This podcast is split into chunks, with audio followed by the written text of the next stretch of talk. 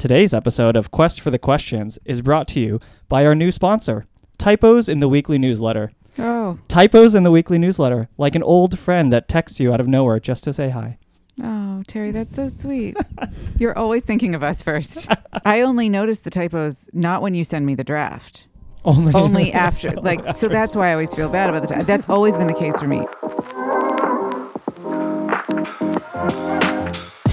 Welcome back to Quest for the Questions. I'm Terry Wunder. I'm here with my co-host Rabbi Alexis Berk, and for the very first time, a special guest co-host, Cantor Billy Tiep. Welcome to the podcast. Yeah, I love that Yay, you cheered it's for so yourself. special to be here.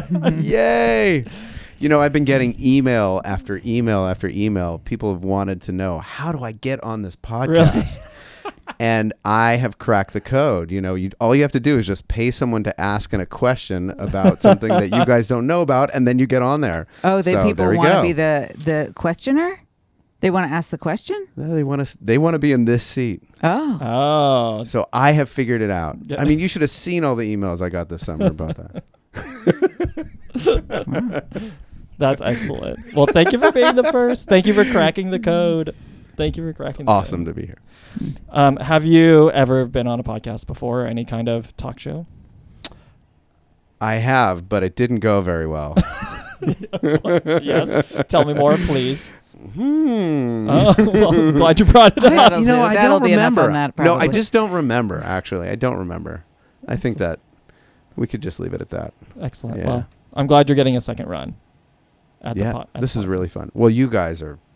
I mean, you've got a lot of, uh, a lot of listeners and a lot of people asking questions and talking about it, and that's really special. Well, I heard this one, this question that we're going to get to, and I was like, I only understand about six of the words that are in this question.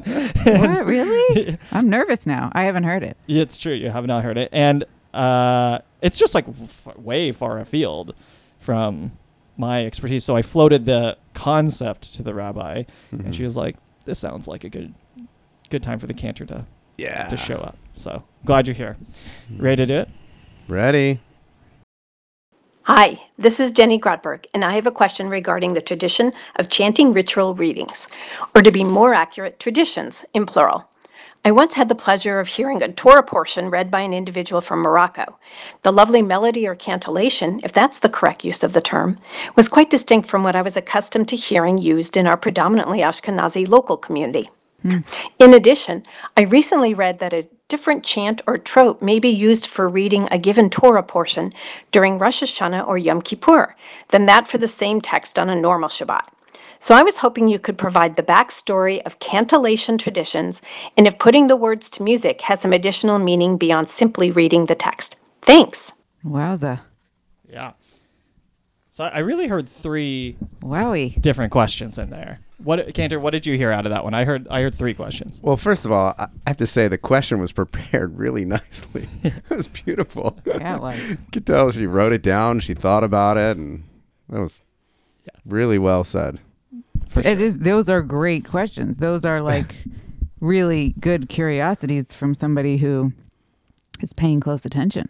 Yeah. Yes, they like saw a thing and they're like, "Oh, this elicited all these Uh-huh. different thoughts." Mhm. I love I that. love that Yeah. so much. The first thing I thought when she mentioned um, the Moroccan t- Torah portion, or the the person from Morocco, um, is that we used to have somebody here at Temple Solel, um, a member, um, who chanted Torah, and he was originally from Morocco, grew up in Montreal, and um, he had married um, a lady here, and she had kids, and um, uh, and so he would come here. He would split his time between here and Chabad, and he would chant Torah um, with us. You know, multiple aliyot sometimes on a on a given Saturday morning, and um, Was it was- significantly different, or it was all? it is so significantly different. How so? um, the there's like almost the use of quarter tones and I don't know what um, that is.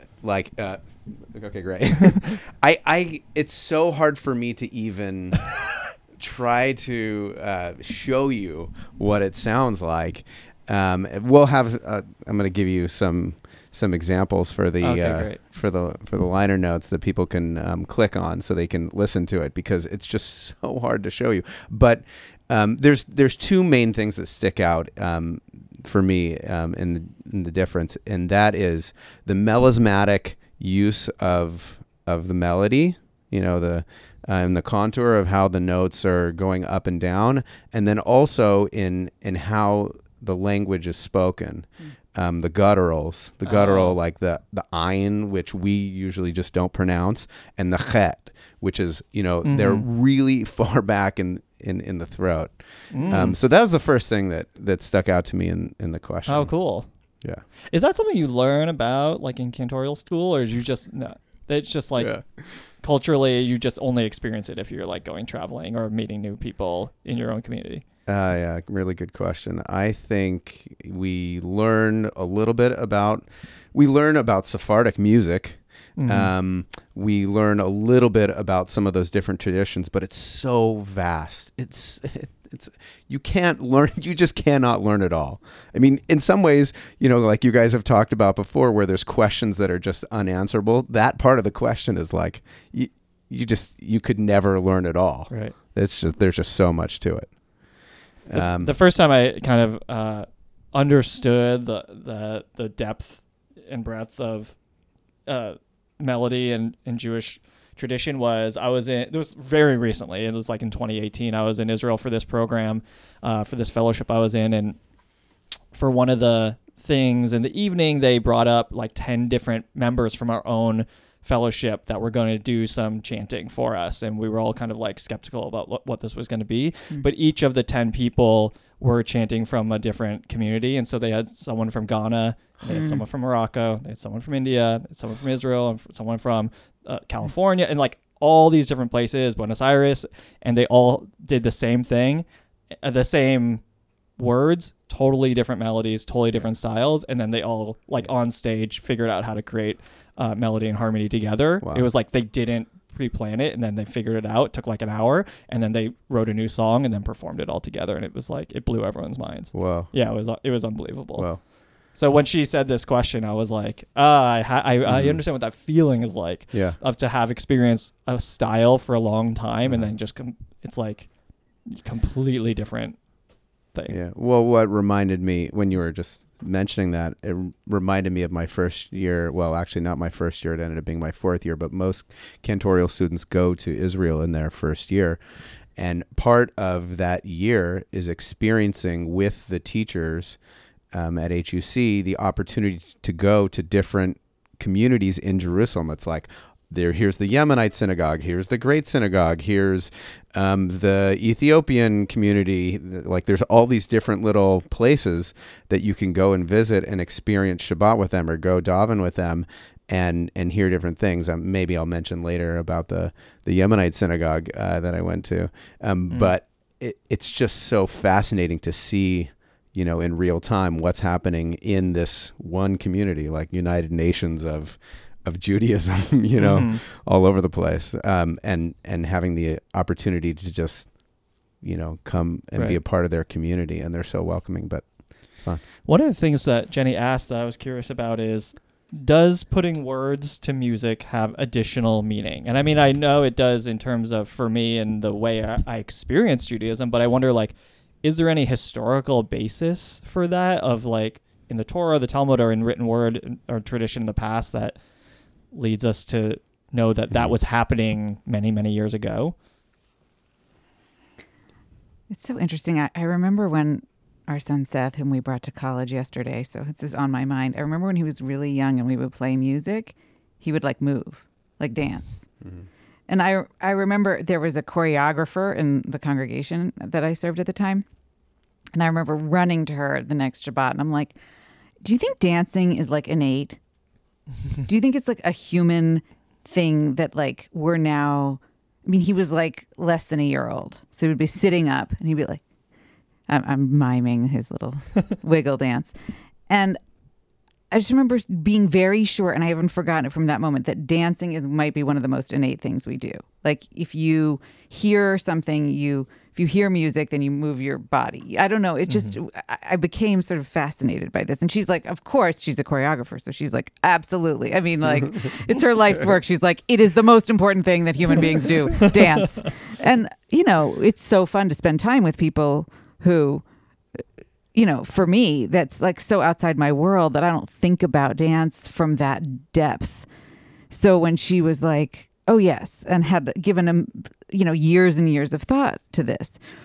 And I wonder the same thing about music. Like, I, I always say to the cantor, like, I, I, I, can, I love music as much as a, a person possibly can who knows nothing about it About playing it. playing it uh, like i frequently ask him for like the words that i mean when i want to describe something like i have Ah. no exposure to it so i don't have the, the vocabulary but i have strong feelings about it nevertheless and like i want to replicate the feeling this innate feeling like i feel really strongly that like music is the vehicle to prayer and I can't accomplish that. And which is why I feel like our partnership is so important when, and it always has been, that like everything I want to do that means the most in prayer, I can never do without him. Like I mm. cannot do it myself. And it, and I want to have the feeling. Like I think there's an innate similar to the dancing, like when when it's really good in prayer, you'll be covered with goosebumps. That's the standard.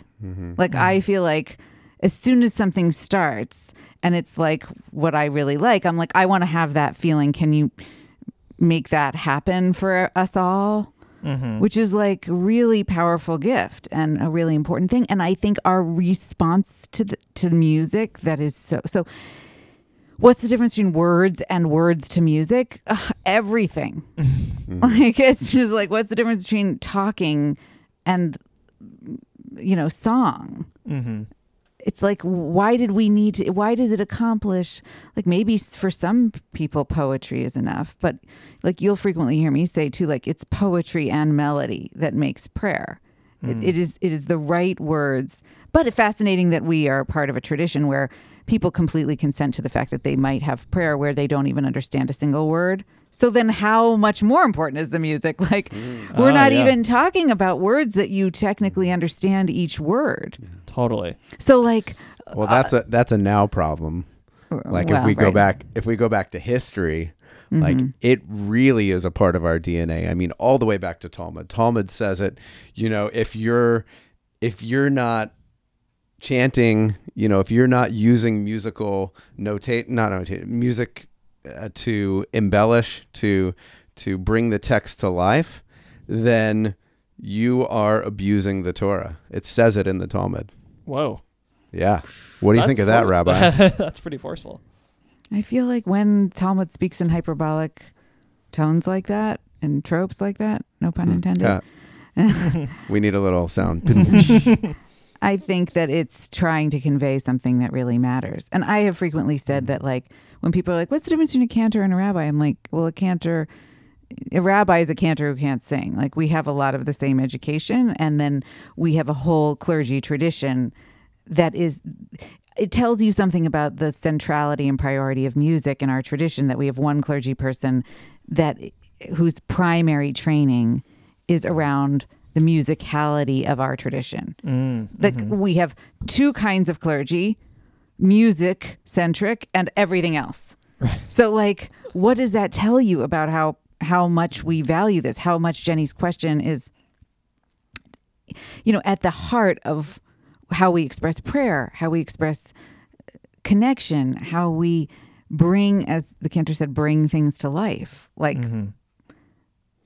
Yeah, I, mean, I, I was. I'm like imagining this place if there was just no music. no if there was like no singing, no music, no melodies. It was just like talk speaking and reading things. so and much talking. Yeah, it would be, it would be astonishingly different. there's a lot of talking even with all the music but like it's most likely people just want to get to the music right. So so both in our tradition of the way that humans interact and f- find meaning and things, and also literally the Talmud it says that you know the musical embellishments as part of it is Mhm. is essential. right. yeah That's- not I mean, embellishment Yeah. I it's mean, like uh, essential and I don't think we well, we don't ultimately know what happened back then, but we find out through the Middle Ages um, that in the Baghdad tradition, um, where there are actual um, writings about the first interpretations of what trope ended up becoming. And the way Mm. that they would do it is that they would use their their palm, like an outstretched palm, and then they would use their fingers to show that the melody was going up and Mhm. going down. And so there was someone that would stand right here to the right of the Torah reader, and that person would show. Like an like an ASL interpreter. yeah, yeah. Fascinating. That's so cool. It's like the the like it's like a um a conductor for the Mm. congregation. Mm-hmm. Wow, that's cool. Uh, I'm also interested in like the question that she had about different tropes in chanting for the high holidays versus any other Shabbat. Is that a, is that a thing where there are specific melodies in tradition that you use? Yeah, for, absolutely. For specific. Yeah, I mean, holidays. we have just in and we're if we're talking about chanting Torah, there are there are other nusachot, other melodies that we that we use. Um, but just speaking about the Torah and about the um, the um, the Old Testament, that we have six different systems. So now we have one system of notation, and within that system of notation, there are six different systems that are used to chant. So we have uh, on weekdays and Shabbat, we have regular wow. Torah trope. We have um, Haftarah trope, which is used for the prophetic books. Um, we have Shir HaShirim um, and Ruth and um, Ecclesiastes, which is chanted on Sukkot. So that's one Mhm. trope, and you actually hear this um, this trope used at weddings, which is beautiful. Um, we have a trope for Lamentations, which is chanted on Tisha B'av, and then we have um, uh, the Book of Esther, which is um, a different trope for that. Gotcha. Those are all different musical notations that are used on the same template of um, notation. Gotcha. Wow. Yeah. Well, I always feel like it, it's so it's so challenging because as a, I'm a non-musician, as I've revealed. so it would to me it's because the same marks that tell you they, they don't change the marks for the different expressions of music. So it's like if you looked at the same staff and music and ev- and for different things those markings made different sounds. But it's the same markings. it. It's the same symbols. And the symbols have names. Wow. But this the same exact symbol for Haftarah trope makes a different sound than it does in Torah, than it does on Torah for high holidays, than it does in Song of Songs, Lamentations, Ruth, Megillat Esther, all of the different, you know, mm. other books that are chanted on different occasions. They they the same mark, markings make different sounds and have different sets of, and they have different moods. Like Mm. I really like the Lamentations really sounds mournful. And Mm. Megillat Esther is kind of like it's a little funky, I feel like. I mean, this is Oh, really? subjective. Yeah, I, I would. Th- yeah, very subjective. Music is subjective. Um, I think of it as regal. Oh, interesting. You know, it has that uh, da da da da da da da da da da. Feels very Oh, I like always feel like- Oh, you know, interesting. regal like that's trumpets. that is cool. You know, kind of sounding. But and just so you know, this. So I might blow your mind here. This is just to be warned the when that's gonna Western. yeah, this is just the Western Ashkenazi um, system. Right. So I have a friend who um, I grew up going to Kutz camp with um, from England, and you would think she's part of the Ashkenazi tradition. She goes she goes to a she grew up in a synagogue there, Ashkenazi congregation. Their entire trope system using the same notations is 100% different. It's it's upside down. I could I I cannot replicate what they do there. Wow. Um, but they like for example, she used to chant Ve'ahavta uh, um, for everyone, and it's just totally different. This is a lot like cooking. You know, it's like you like s- you get brought up in like a classic French style and you know, whatever, and then you go to another place, all the same ingredients, but like a totally different, Yeah. totally different output. Well, now I mean, for us in the Ashkenazi um, world, it is written down. We have exactly what's written down, like a recipe. We would. But in the Sephardic, right? But in the Sephardic Important. tradition, in this, in like Moroccan tradition, in Uh huh. in uh, Yemenite it's all oral. Still? Well, that I'm not sure about, Mhm. but they teach and they learn this stuff by ear. That is wild.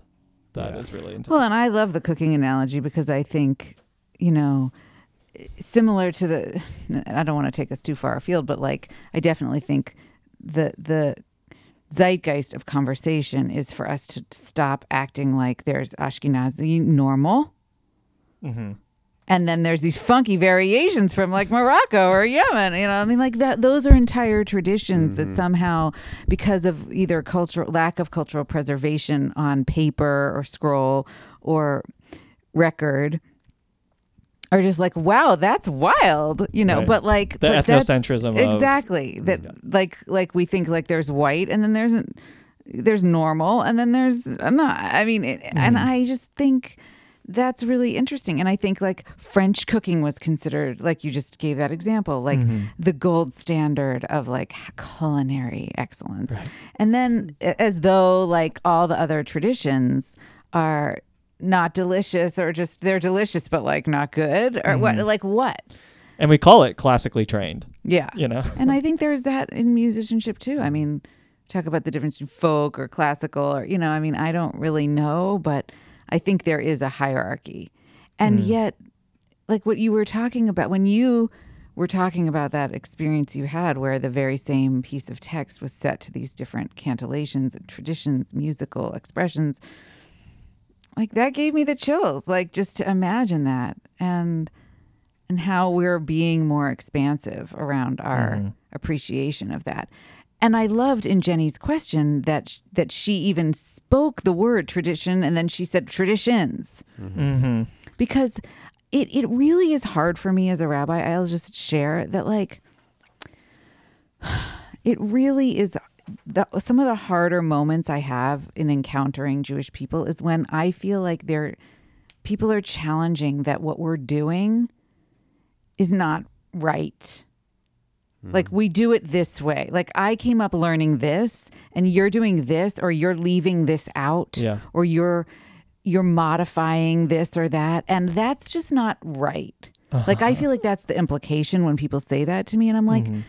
It's not that it's not there's so much variation within it. I appreciate and and really do understand empathically why variation in a prayer experience just feels jarring or like people have been robbed of something that is a comfort and a and a a part of what their expectation is and and their traditional upbringing or background or preference but I I don't like the in, the the intimation or even explicit expression that like what we're what we've chosen is therefore wrong when the canon even the canon is so mm-hmm. much filled with variation. Even if you study primary I mean I can show you places where the every choice we've made is perfectly adherent to tradition, mm-hmm. one tradition that that another person may not know who hasn't studied this as deeply as you know as we have, who Well- are the clergy of this ex, you know Right. experience. And when we are when people come at us with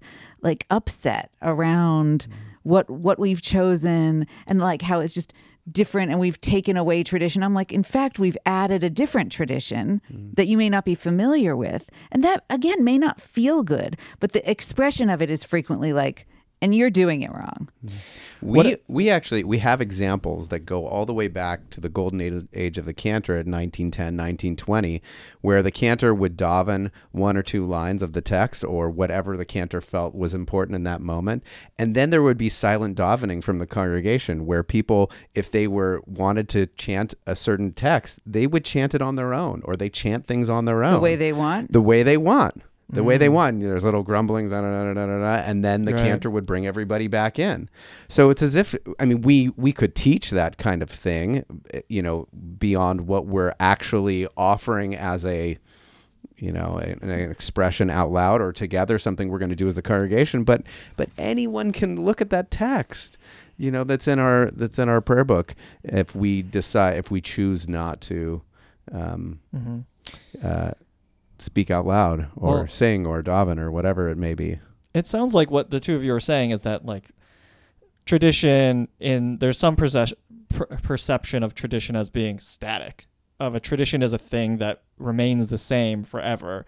And what you're saying, what I'm hearing you say is that traditions can be dynamic and have evolutions to them, and still adhere to like the the intent of the original thing that was trying to. I think that Yeah, I- that is the case, but also, but also, I think because be, we've always been adaptive. That's the reason we're the oldest living tradition. So that's the first thing. I mean, but it's more than evolution and adaptation. I actually feel like it's not.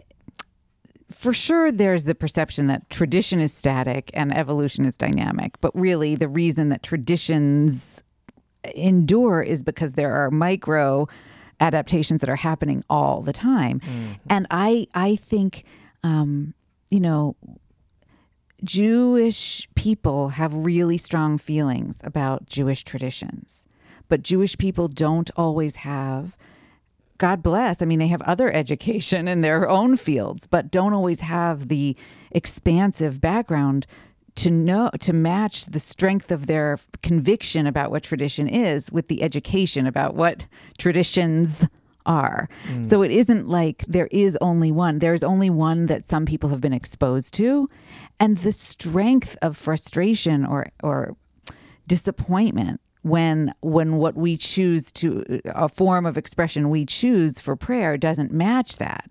Mm-hmm. Sometimes the strength of that can be really windy and they like what they like of new things. When we bring things new that are outside of the tradition sometimes people really love it. So they like what they like and sometimes right. you know, they don't. But Well, like um, I- often it's not even just bringing new things. It's like a thing that we're bringing has echoes of the ancient and it it really has like so much already um it's already in there deep. It's not coming out of nowhere. It's coming from a rooted tradition and it's an outgrowth of that. But the the sometimes the interpretation on the part of the recipient of those expressions when we offer them can be like what is this? What is this? Uh, where did this come from? This isn't traditional. I like it traditional. One time i worked with a cantor who did a really fun program where um, he offered all these melodies that people were like, This is the tradition I grew up with. Where like an octogenarian would be like, I grew up with this tradition. And it was literally written in 1986. and and he would the cantor like would sing the piece and everyone would be like ah eyes rolling back in their head ah that's the one i love that's the one from my childhood guess what year and people wouldn't you know again it was like a decade ago Yeah, like, yeah you know but it's it's that is the traditional one so I just think it, this is so emotional for people. It's so connected to emotion that it's almost like, even if we're like, this is this is only ten years old, the one that you think is from your childhood, um, people will be like, well, I love it. you know, what I mean, so like, fine, that's fine, but it's just, I think it's a quirk of ours as a people.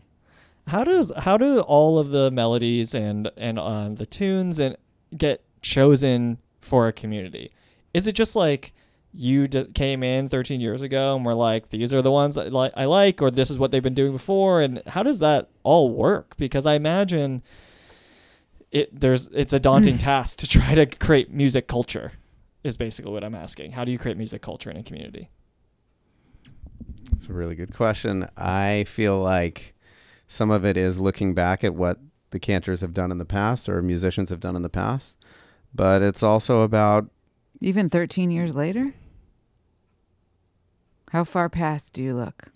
oh, I was thinking about like when you come into a community. Uh-huh, uh-huh. Um, um, and then from there, you know, once you've gained the trust of the community, I think it's about what you want to create with the community together. You know, it's about listening. It's listening to what's out there that's new. It's also about bringing back pieces that were, you know, 10 years old or 20 years old sometimes. Mhm. Um, and I think it's all about creating that feeling, um, that grounding for your congregation in their liturgical worship. Ex- Do you- ooh, there. oof. Do you do you feel like a, a pull or attention of like trying to keep music relevant to what music is outside the walls of a synagogue? Hmm. That's a good Yeah. question. Um, you're asking lots of good questions. This, He does that. yeah. good thing we should named the stop podcast. saying that. I should know. stop saying that. They are. They just are good questions. Ask the question again. Tell me again. So I'm curious, like, if you feel a tension of having the music that exists within Solel and, and the Mhm. community oh, yeah. reflective of popular music and trends that exist outside Yeah. these walls. So going all the way back to the time when um, when Jews lived in Palestine and they were one community, that actually was the beginning of of communities outside of what was called Palestine at that time, taking from what was being used and learned in in that time, like Gregorian chant, actually. Um, the beginnings of Gregorian chant and what we th- what we think might be um, the beginnings of of uh, cantillation of some sort.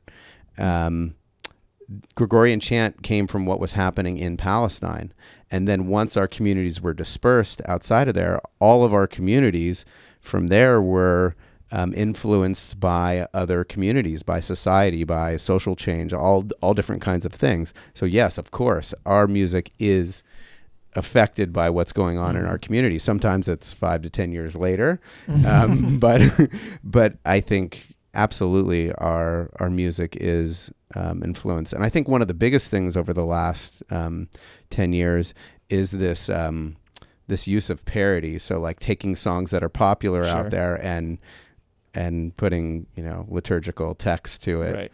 Um, This is what how we got Hamilton. Is what you're saying? exactly. Yeah. Yeah. That's Yeah. I don't like the parody thing. yeah. How come? I s- I think it's silly. It's silly in ways that isn't not the Hamilton thing, but like there this happens a lot at Seder's and stuff. People like at this I, I don't know. We always have this like conversation around the parodies. And I've had this with every cantor I've ever worked with where they're like, Mhm. We'll just do some parody stuff at the end and I'm like Mm-hmm. I don't know. I mean, it's like I'm. I have opinions too, and I, I actually, of course, you can imagine. But I, like, I think it's interesting to work with cantors too because I, I really do feel like their perspective. Cantors always have perspective beyond my preferences.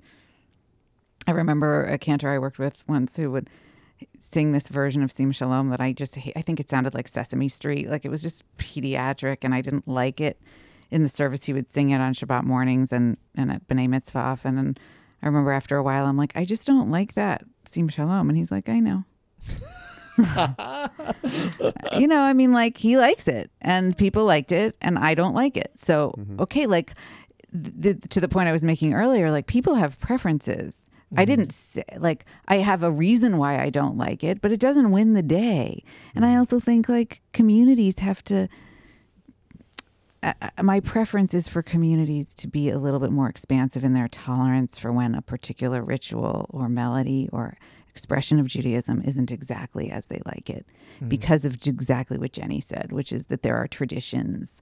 Mm-hmm. And to assume that the clergy are bringing in various voices from tradition, it's like we, we've been, it, the, the, the depth of content that goes into the decision is very significant. It hmm. may not be always explained, but it's like it's in there. Like the choices we're making, they're redolent with thousands of years of Jewish tradition, mm-hmm. in infusing those decisions with legitimacy and and also the, the the power of the adaptation that Judaism has always embraced which is why we exist still instead of being like well we're not changing Right. so Well, that- we can just die out Yeah, I want to say that I I was right there with you. Um, I think maybe ten years ago or so when these parodies started coming out. You know that like, oh, I'm so against this. I don't like it. I really, Really? don't like it. Yeah, I I despise them. I re- Really? like, I like the that. whole six thirteen and um, what's the other the other group? Um, like the Maccabeats yeah, the Maccabeats. Yeah, we had them here for sheer energy eventually. so that tells you where I was going. Um, you know, I really felt like I don't know. I kind of turned a corner, and and the idea that to meet people where they are, to give people a sense of grounding in our congregation when they're together in different ways, like you're saying, eclectic, you know, modes of of word, prayer, um, you know, I think is so important, and that's where I've kind of turned the corner on it. I mean, we've had we've we used to we did a couple of Beatles Shabbat services where we've had like over 600, you know, all the way to the back, 600 people here. So, Mm-hmm. I mean, people crave it. They love that. That's a mode for them. That's a way to get them to be together here, um, in you know, in in a larger larger groupings of, of people. Do I think it's the only way?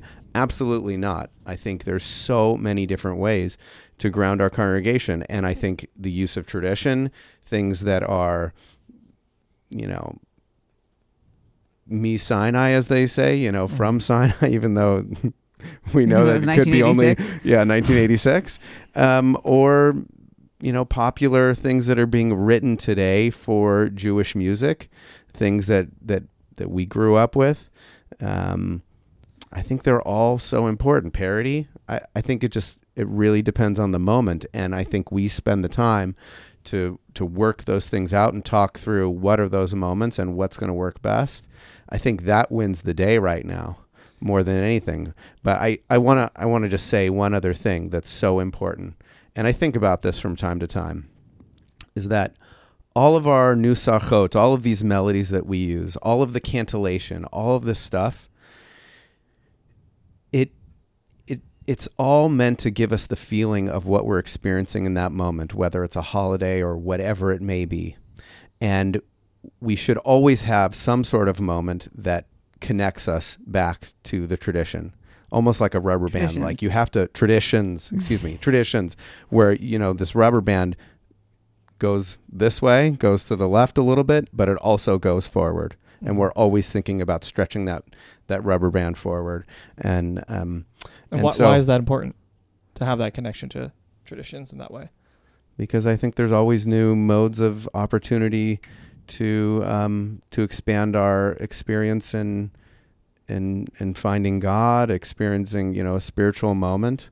I think I think there is no end to that. a lot of what we've talked about in the uh, in these podcasts come uh, like there is a theme of uh, people's questions of can is are the choices I'm making as a Jewish person Mhm. okay Mm-hmm. you know and we talked about that with cremation and and Not fasting, kashrut yeah. and not fasting and heaven and hell Mm. and and music and it's like I- it's like uh, I hear people like asking for for permission right Yeah. a quest for the permission of is it okay that I do these things that are a little bit farther afield than maybe I thought was okay previously or I've been wrestling with, you know? And I think music is certainly one of them and and that is an internal tension for people of like is it still Jewish if the melody it originated with the Backstreet Boys, you know, or whatever it is. Shakira. Yeah, Mhm. exactly. And so I think that that is a really interesting thing that in Jenny's question also I heard too of like, is it okay that we're experimenting in this way? Well, and I think another really like uh, uh, for the, especially for liberal Judaism for and Reform Judaism, a, a really huge turning point in the musical tradition was the use of instruments, because you know according to very traditional interpretation of prayer, prayer, especially on Shabbat, musical instruments were not allowed on Shabbat. And remember, we talked in the we've talked in other podcasts. Well, I don't know if this one's been released yet, but around like ma- protecting the prohibition fences around the Torah. So Mm. The the the reason traditionally that musical instruments were not allowed on Shabbat is in it's so preposterous. The Talmudic reason is that like the reason is that we might the musical instrument might break, and then we'd be tempted to repair it, and you're not supposed to repair. So that that's the only reason. And I'm like, when I first read that, and you know, when I was studying to be a rabbi, I'm like, I just won't repair it. Bring on the instruments. like, if one, let's just commit. How about if we commit as a Jewish people that we use all the instruments we want? Because like all through Psalms and every like primary text in Tanakh is like sing to God. Use your harp and your lyre and your lute and your strings, and you pluck the heck out of all this so that we. It's you all in can. there. It's all in there, literally. Like, so how about if your lute breaks?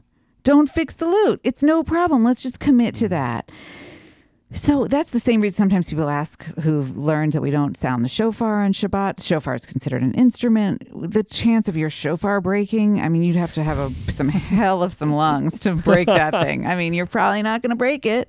So we're going to sound the shofar on Shabbat and we're going to play instruments on Shabbat. The Reform movement was the first to be like, you know, instruments are going to make it more beautiful, and more beautiful is a more the mitzvah of making your your rituals beautiful if we talk about a hierarchy, the reform movement chose the hierarchy of that over the fear of an accidental mm. or intentional repair of an instrument that accidentally. I mean, it was so the the reasoning got so preposterous. Well, the bringing guitar and and people like Debbie Friedman and others who were mm-hmm. pioneers of this completely changed the sound of prayer. Completely and and to your earlier question about whether it has should have you know um, a, some form of parallel to an aesthetic that we appreciate already in our lives so folk music i mean debbie friedman made the bridge between Yes. why uh, the the the strumming of a guitar sounded like peace it was already in a movement where people would sit around and play guitar and relax Right. and and feel something in in in the the revolutions of the 60s and and the movements where people used those songs to protest or to feel mm-hmm. or to love more deeply. And they'd get out the guitar and sit around and and once you could bring that into prayer now you cannot when when i think when cantor Tiep first was ordained a cantor it was not required to take guitar. And and there was big conversations. I remember hiring cantors like every search committee was like well we need guitar who plays guitar and then cantors would come who don't play guitar and like feel very strident about the fact that like the art of can- you know the cantorial art does not require guitar that's not the tradition Ah. tradition singular. Guitar is a recent ad. That's not my art. It's not my instrument. And yet, every now I don't think now actually cantors are required to take guitar because no congregation will consider a, a cantor who Wow. can't bring that sound of prayer to a congregation. There is, I don't know a single congregation that could possibly consider that. Gotta gotta love a profession where they're like, you have to you have to learn how to play guitar. Sorry, we're gonna need job." guitar, more cowbell. More cowbell, exactly. That's so great. There's a lot of things they required, but at that time, yeah, you're right. I, they did not require guitar, but I will say that there were a lot of students taking guitar. I was one of their teachers. Cantor, is there anything before we wrap up? Is there anything that in your experience that you're like, I just wish my Jewish friends, my Jewish community knew this about being a cantor or Jewish music or like the relationship between between music and Judaism that like has just like keeps coming back to you over and over of like a thing that motivates you and you're like maybe it's been swimming around your head but like you just wish other people knew this thing. I think one of the biggest things that's important to me in my cantorate is for people to know that they can do it too. That Hmm. that this is a tradition of many traditions where yes, we can be the leaders of it and we can help facilitate it, but that there is so much to learn and and and everyone can participate. It doesn't have to be frontal. It doesn't have to be just the cantor or just the rabbi or the two of us together. It can be everyone. Everyone can have the opportunity to to lead in some way. And What What's your advice for someone who's like Hmm. a little worried about that? They hear that they're like, "Yeah, that would be great." Except I, I don't can't have sing. I don't have I a good sing. voice for that, or Yeah, I I'm mean- tone deaf, or whatever. Like, I mean, You one, don't of- wanna hear one me of the sing. things that one thing that I love to say to people in the congregation, I I should probably, I wish I should, I wish I could do it every week. and say, okay, now look to the person, look to the person that's sitting next to you on your right, look to the person that's sitting next to you on the left. Okay, everybody, now nod your head at each other. Okay, now you've given permission to each other to sing. Okay, mm-hmm. whether you think you can sing or you can't, you think you cannot sing, mm-hmm. everyone can sing. And it actually goes all the way back to tradition. The main reasons why we have trope in the first place was to accent the correct syllable and punctuate this the sentence. The musical notation was actually just lagniappe. It was just extra. It was just the top of the iceberg, just the you know the icing on the cake. And so we we can all um, we can all help to make a liturgical experience or whatever it is m- more beautiful and in, in so many different ways. And I think everyone's voice is needed in that. It can't just be me. It can't just be the rabbi. Yeah. I think it's really interesting too because one other major change in the cantorial arts it has been from in in just a short maybe even 75 maybe 100 years congregations went from observing cantors whose people would talk about i mean even people in this congregation who are elders will talk about the cantors of their childhood who were like mm-hmm. these larger than life mm-hmm. usually men. And, and usually these elders describe cantors in exactly the same way. It was like the voice of god they'll say and and everybody was silent while the cantor sang and the choir. There was not there was not participation. And i once I, I once had an interview when I was a much younger rabbi at a congregation that wasn't a fit, and I'll never forget the congregational, the cantor, you know, having a conversation with this cantor, and um, she was older, and she was like, "I'm so sick of hearing about all this participation people want. I mean, you can participate with your ears." That's what she said. Those were her words, and I remember thinking, That is a thing. you know, I mean, I think there are some people who now we've we've decided that, like many other things, the prayer experience should be much more democratic, like mm. the cantor for in every sense of the word. So, feedback. uh, You know, participation, engagement at a leadership level, but engagement also just as as a congregation of song, because all of our voices matter. We don't perform prayer for people. I mean, there are some moments where it feels contemplative to just listen, and people should feel invited to do that. That cantor is not wrong. You can participate with your ears. Some contemplative moments really just, you don't want to sing, you just want to listen and, and be invited. Like I call it sometimes the Shabbos lullaby. Like you just get invited to just relax while we sing to you. We, not we. um, This Sometimes we. this Sometimes. reminds me of this episode. I had a change in my perception of cantors because of the, an episode of The West Wing. oh, There's an episode of The West Wing where Toby is in in at his synagogue, but he's singing it. He's sitting in the pews and he's talking to his rabbi, and they're having this discussion. And behind him is a woman on the bima, could be the cantor or not, singing throughout their conversation. And at the end of the conversation, Toby says, "I think you planted this woman here to influence me for our conversation." And the rabbi said, "That's our communications director." and like that's how I thought about cantors after that. I was like, "Oh, th- this is this is another version of a communications director j- kind of job of like it's just a different Mm. expression of the holy and the divine and all uh, and all these traditions and it's just doing it through through music and and voice But I would also say that cantor Tiep is an unusually um, generous spirit around. I mean, I think that's very sincere. Like a lot of cantors, are like we want everybody to participate, but they don't get out of the way Mm. for that to happen. And I feel like anybody who's ever experienced an invitation from him to play music together, or sing together, or be part of a band, a choir, a kids, you know, at B'nai Mitzvah, he's constantly trying to invite people to try it. And I think because of his totally non-judgmental and and really generous way, that that sincerity does really invite. And I think Temple Solel has a much higher level of participation than the typical synagogue community, having a lot to do with the cantor.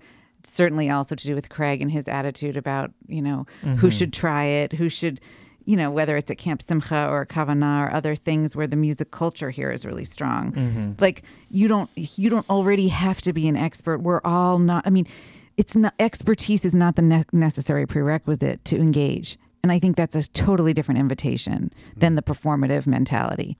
Mm-hmm. If none of us are perfect, if you're, I frequently say to B'nai Mitzvah too, as they start to maybe get some butterflies or jitters around the day approaching, what what fun thing they can do to really decrease their their mindset of performance is watch us lead a prayer service, which they'll be leading, and just count how many moments mm-hmm. just aren't are not in, even intended to be perfection. We don't even call them mistakes.